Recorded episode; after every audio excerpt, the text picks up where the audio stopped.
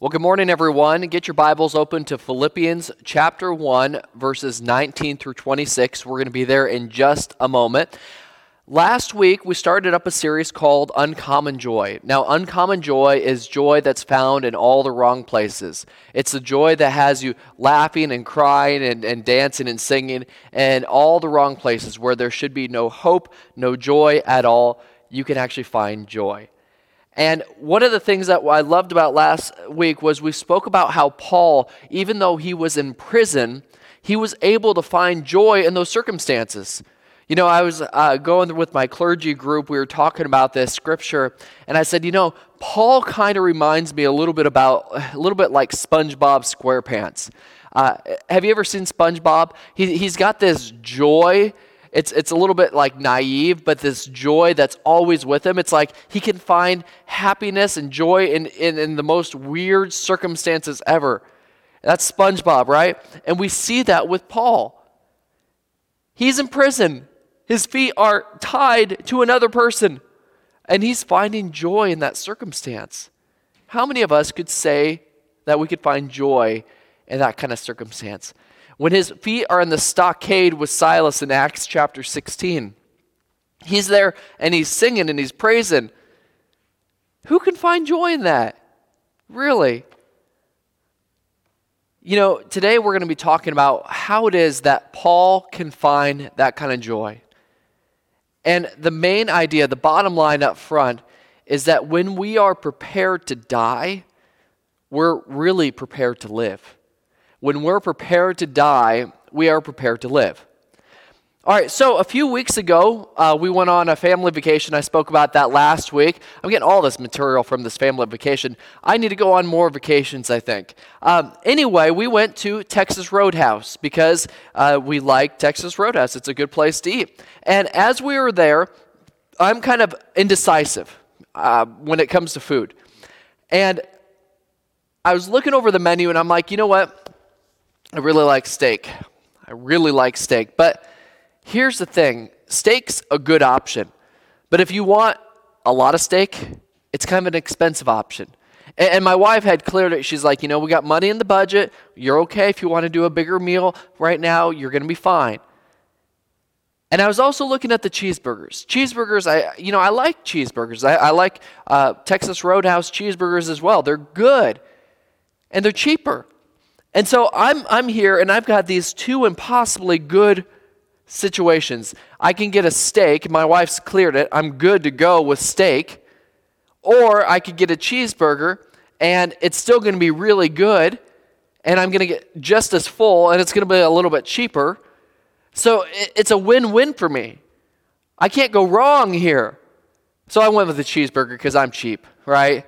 And later on I, I paid for it because my wife and I we, we like to eat healthy and we've noticed that anytime we don't eat healthy and when we eat fried foods and things like that you just get sick. Oh man I was sick la- that night.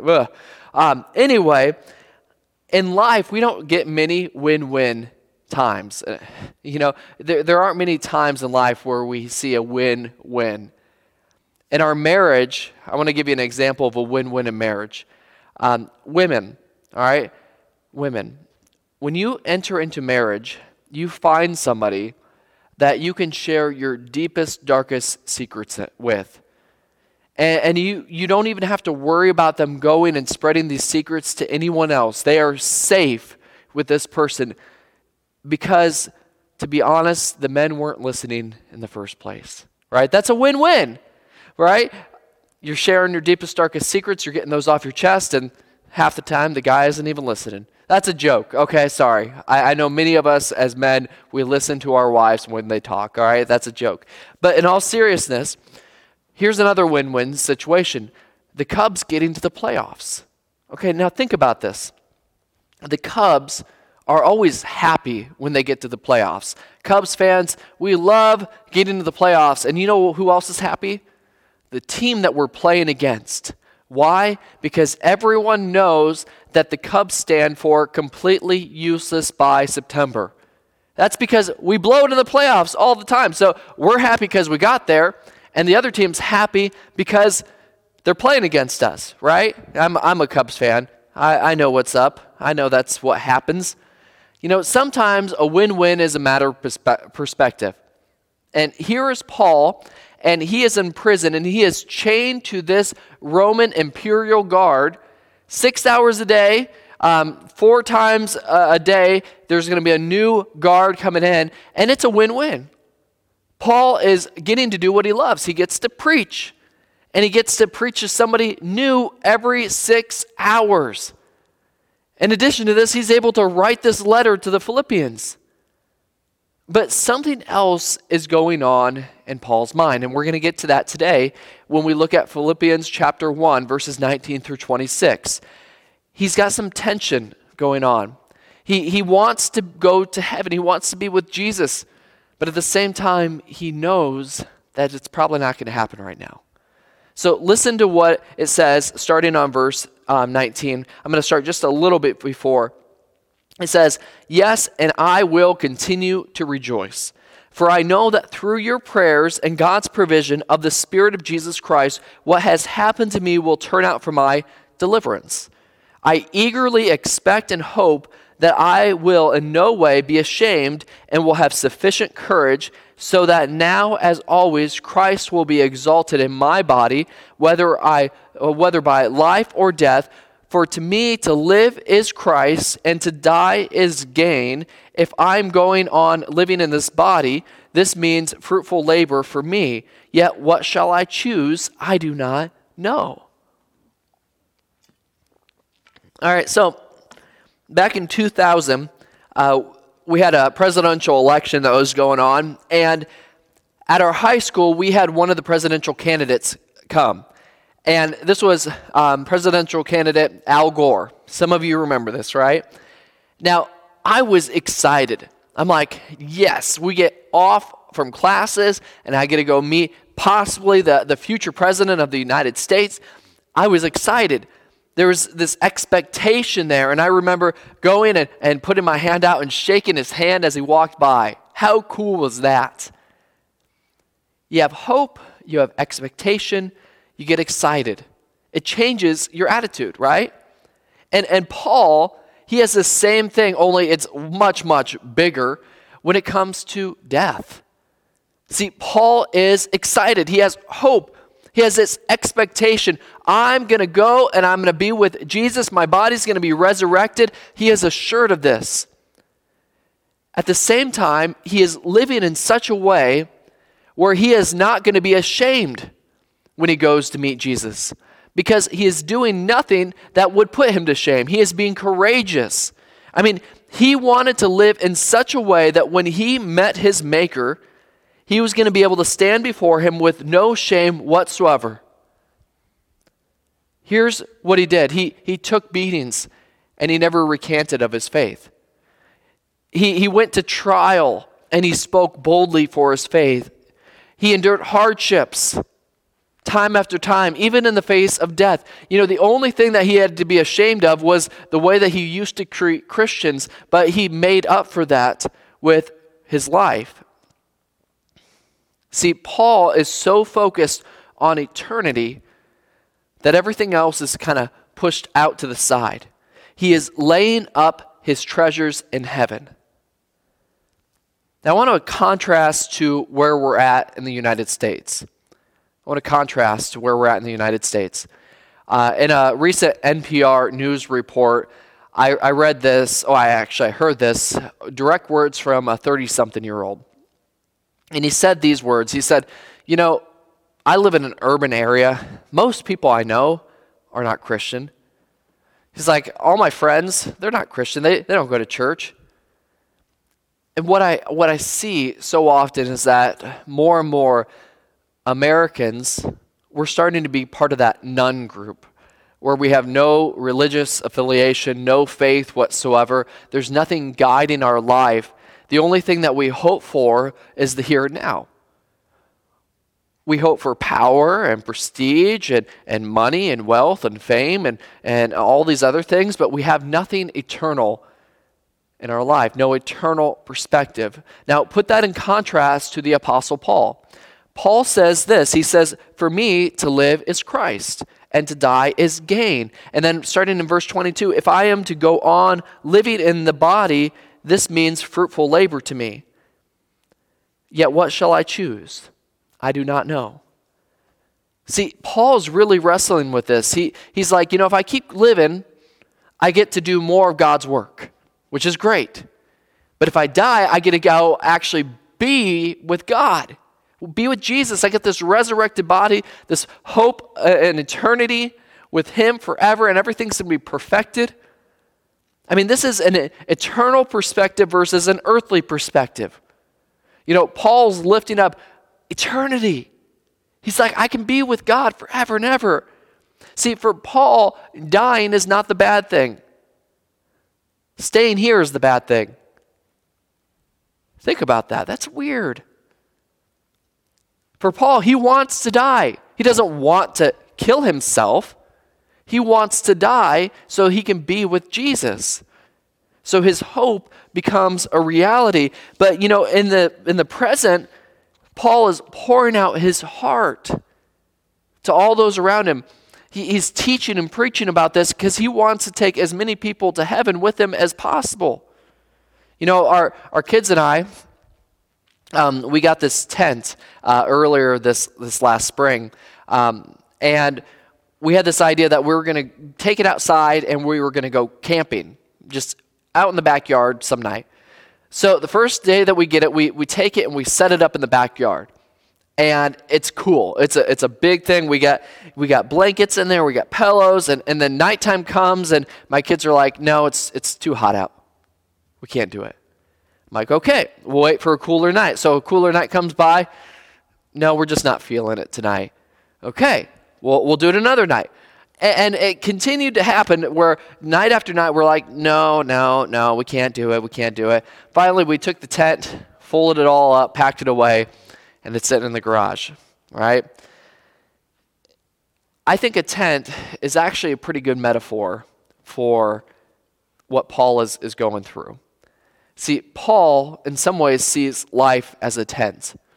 He's a tent maker. That's, that's what he does. He makes tents. Paul, that was his main occupation. And what Paul is getting at here is this that his life here on earth is sort of like a tent. It's not always comfortable. It's, it's not always ideal. You know, some nights are hot, some nights are cold.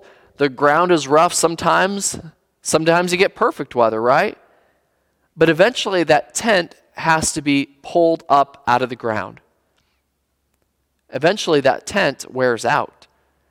Now, for Paul, his belief is this that when the tent is finally pulled up, the tent which is his life, God's going to give him a permanent home with him in eternity. I want to pose this question to you.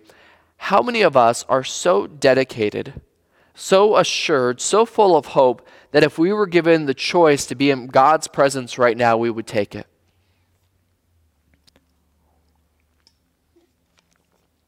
If God said, you know what, Tim, I really like you. Here's, here's my deal for you.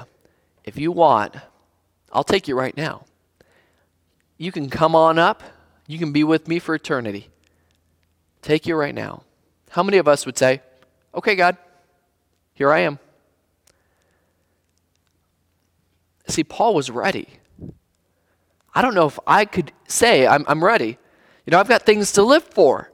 I've got kids, I've got a wife, I've got a job. I, I'm kind of connected, and, and that's probably wrong because I still feel like I have a purpose here in life. But Paul, he's thinking much more broadly. He's thinking about eternity. Here's a powerful thing. Um, in life, we have something called a future story. Everybody has a future story in their life. You know, this is why we ask our kids, What do you want to do when you grow up? Or we ask people when they're getting close to retirement, What's your plan for retirement? We, we ask a, a young couple who just got married, How many kids do you want? This is our future story. And what we do is we have this future story in our mind and we put our hope in it and we work toward it. And oftentimes we can get through a lot of hardships if we have that future story in mind and we keep working toward it. Now, Paul's future story is eternity with God, and that's our future story as well if we're believers. See, the, the main idea, the bottom line up front for this whole sermon is this when we are ready to die, we are ready to live. Because death puts everything else in perspective. Verse 23, it says, I am torn between the two, living and dying. Uh, I desire to depart and be with Christ, which is better by far, but is more necessary for you that I remain in the body. Convinced of this, I know I will remain. I will continue with all of you for your progress and joy in the faith, and so that through my being with you again, your boasting in Christ will abound on account of me. So let me outline the win win situation for you. Paul goes to trial and he's found guilty and he's executed. He gets to be with God forever. Win, right? If Paul goes to trial and then he's freed, he gets to go preach and teach. He gets to go uh, help other people find their faith, build up more churches, and that's a win too. But ultimately, what he wants is he wants to be with God. So I want to give you the, the, the lowdown on, I don't know if I've ever used that word in a sermon.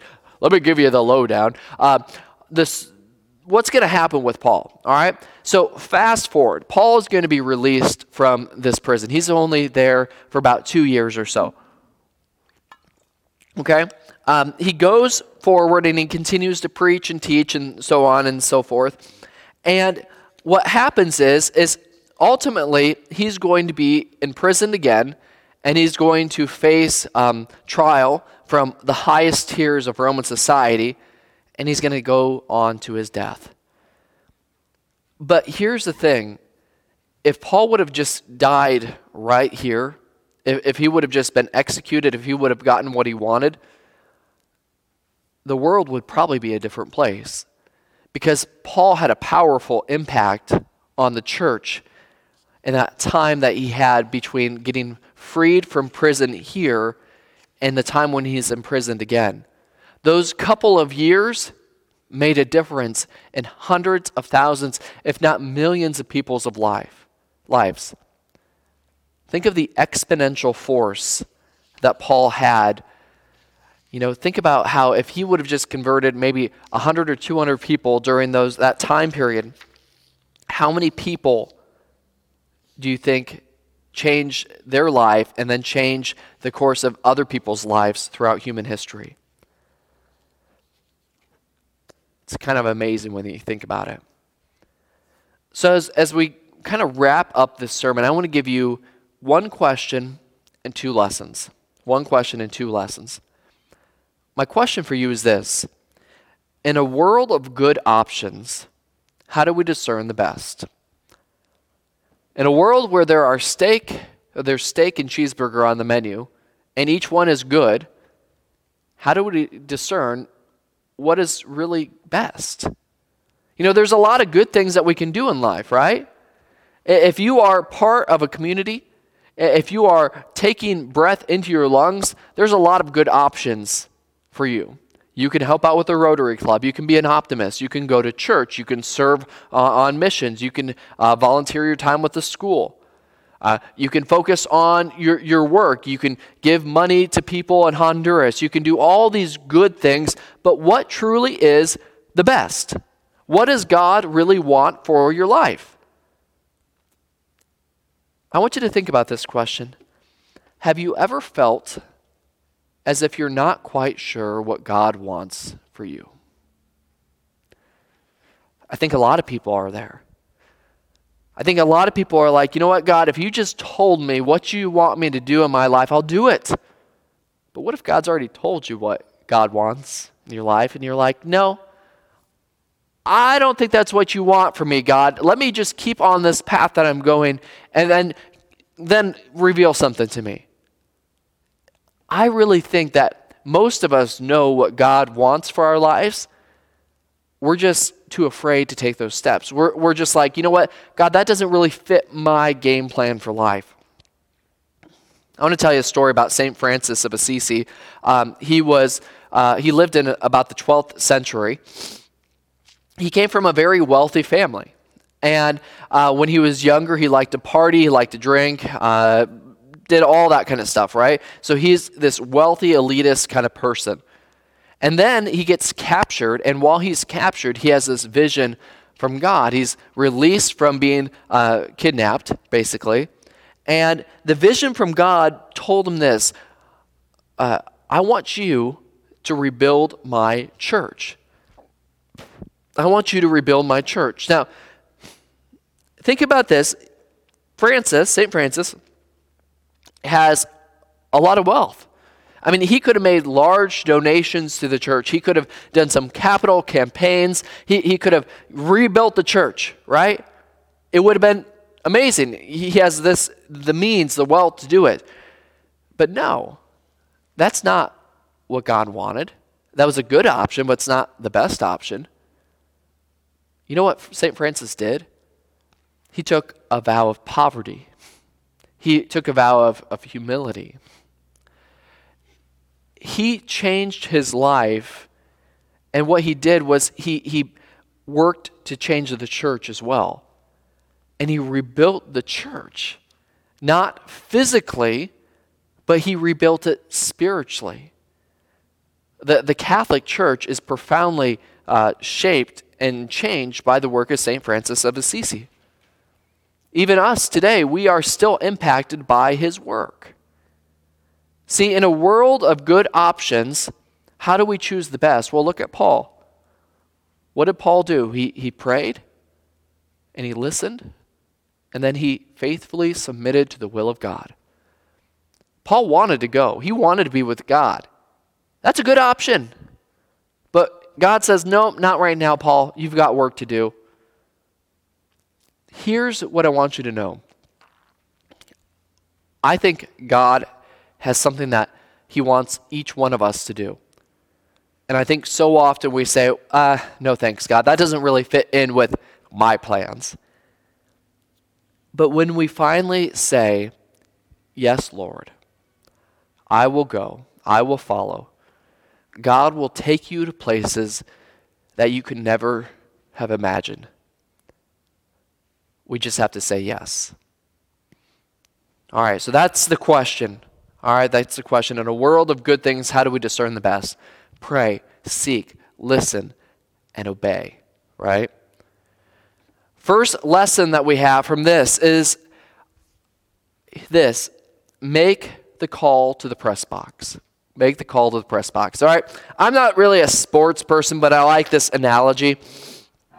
I'll give you two analogies here one sports and one not. All right, so when you're a coach on the field, what you do is you look across your field and you see all your players and you see them face to face, right? You see what is right in front of you. Now, oftentimes they'll make a call to somebody who's sitting up in the press box, somebody who sees the game from a different vantage point. What they're doing is they're getting a bird's eye view. They're saying, What do you see that I don't see? Because oftentimes that different perspective, that different vantage point will help them to be successful in the game. Likewise, here's my second example, right? When you're driving along and Google Maps is on because you're driving somewhere you've never been, or, or you're like me, you've drove there that, to that place a hundred times that you still can't remember the directions because my brain doesn't work like that. All right, you're, you're driving to this place and it says, accident ahead. Please take this detour. You know, I have made the mistake. I'm like, Google, you have no idea what you're talking about. I keep driving the way I'm supposed to be driving, and guess what? There's an accident ahead. And, I'm sitting here uh, for 20, 30 minutes as they're cleaning up the mess, and I'm going about three miles an hour, thinking, why didn't I take the detour? See, we need the big picture, don't we? The challenge is, the problem is, that we think we have the big picture we have our own ideas of what we want life to look like, and we don't like when our plans are derailed. We don't like it. We, we have this idea this is the path I'm taking, and I'm not going to get off this path. I'm going to keep going. But here's the thing when that happens, when we get our plans derailed, we're like, oh my gosh, the world is ending. How can I ever go on? The problem is not our circumstance. The problem is our perspective on our circumstances. It's our vantage point. See, joy is found when we can step off the field or when we can make the call to the press box and say, hey, I'm not seeing a way forward here, but I need your perspective on this.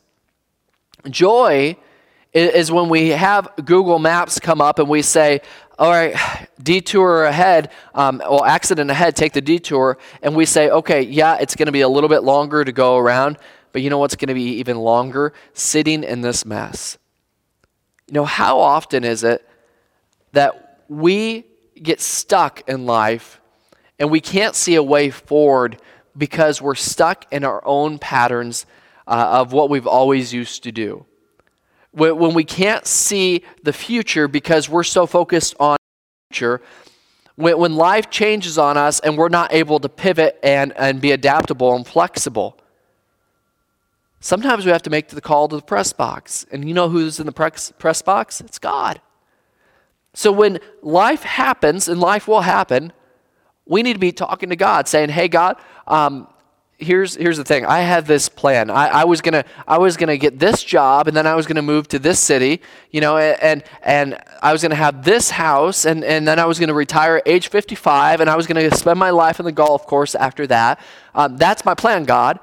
But when God says, okay, so what I want you to do is this, um, you're gonna do this job and, you're not going to do that. You're going to do this. And you're probably not going to make enough money to retire at the age that you want. So you're going to keep working until you're 72. But you know what? You're going to be doing my will.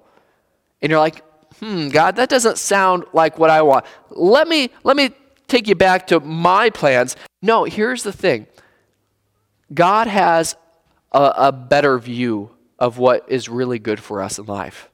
And we don't see that very often. We need to be faithful. We need to submit to what God wants in our life. We need to be constantly communicating with God, saying, God, this isn't what I thought of. This isn't my plan. Help me to see what you want. All right? We need to make the call. Lesson number three is this that when we are ready to die, we are truly ready to live. All right, so I, I do funerals. That's one of my jobs as a pastor. And, and to be honest with you, I love funerals. Um, I love funerals because I think it's one of the times in our lives that we actually stop and we think about death. Now, death is a 100% chance, you know, for all of us. We're all going to die. We, we like to pretend we're not going to die, but that's going to happen. So when I do a funeral, there is this one line that I always read, and, and I, I read it because I love it. And it's part of a prayer, and it says this. I'm going to read it word for word. It says, Help us to live as those who are prepared to die. And when our days here are accomplished, enable us to go enable us to die as those who go forth to live so that living or dying our life may be in you and that nothing in life or death will ever be able to separate us from the great love that is found in Jesus Christ man isn't that it's beautiful See, when we are ready to die, when we have that hope and assurance that we're going to go be with Jesus, you know what? It, it, changes our outlook on life. And we can have joy in the midst of great despair, uh, joy in the midst of, of chaos. Why? Because we have this hope that transcends it, hope that goes above the crap that's going on in our lives. Why? Because we are people who are going forth to live so that living or dying, our hope is found in Jesus Christ. Now, wouldn't that be an amazing way to live? I mean, some of you are not really Christians. Some of you are, are maybe on the edge about faith and about Jesus and so on. And when it, when it comes to death, you're frightened because you're like, I don't know what's going to happen. Or when it comes to death, you're just like, well, I guess I'll see what happens. Here's the thing you don't have to live like that. You can have faith, you can have hope, you can have assurance that when you die, you go forth to live. And that life that you will have will be perfect, it will be eternal, and you will be with friends and family who love Jesus Christ too.